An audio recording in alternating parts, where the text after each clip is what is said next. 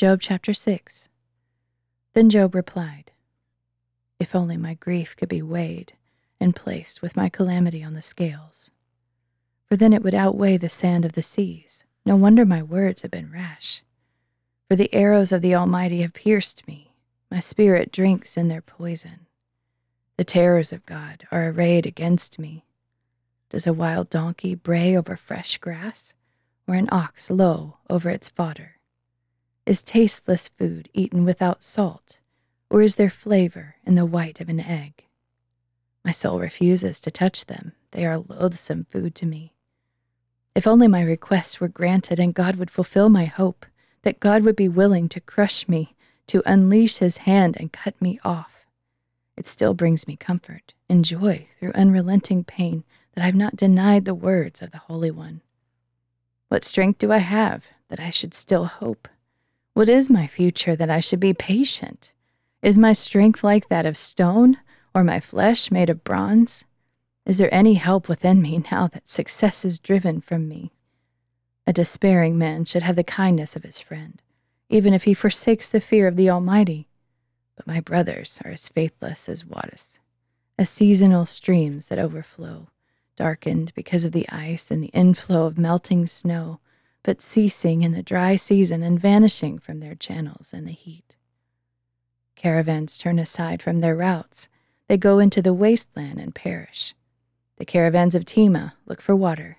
The travelers of Sheba hope to find it. They're confounded because they had hoped.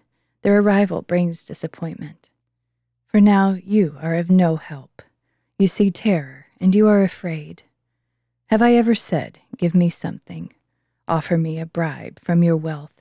Deliver me from the hand of the enemy. Redeem me from the grasp of the ruthless. Teach me, and I will be silent. Help me understand how I have erred.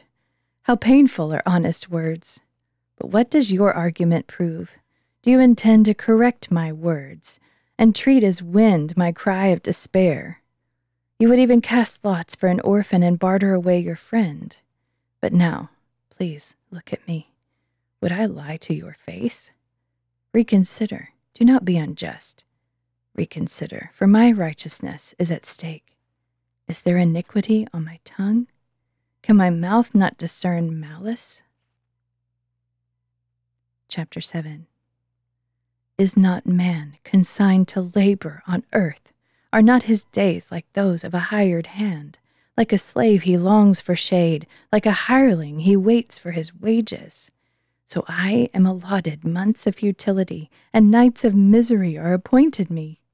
When I lie down, I think, when will I get up?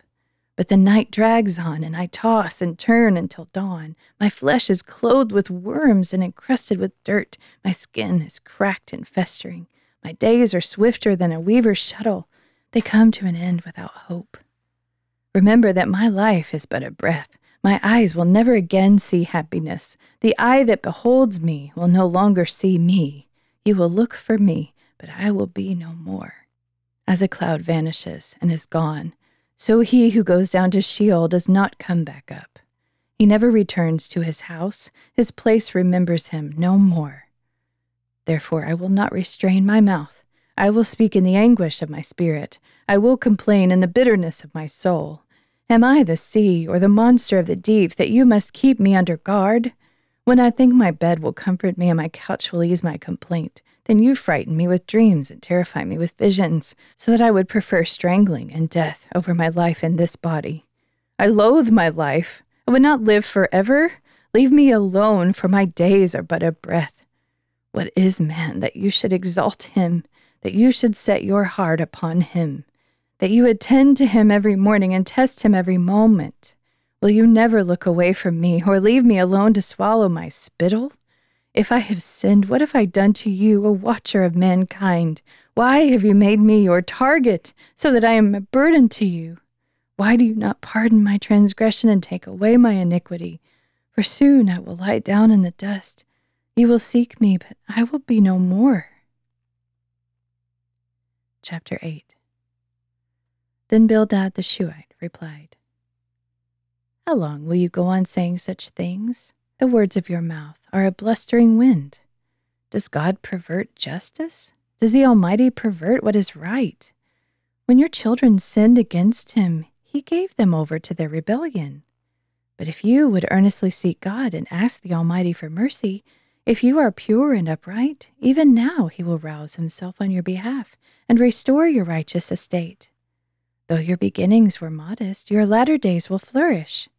Please inquire of past generations and consider the discoveries of their fathers. For we were born yesterday and know nothing. Our days on earth are but a shadow.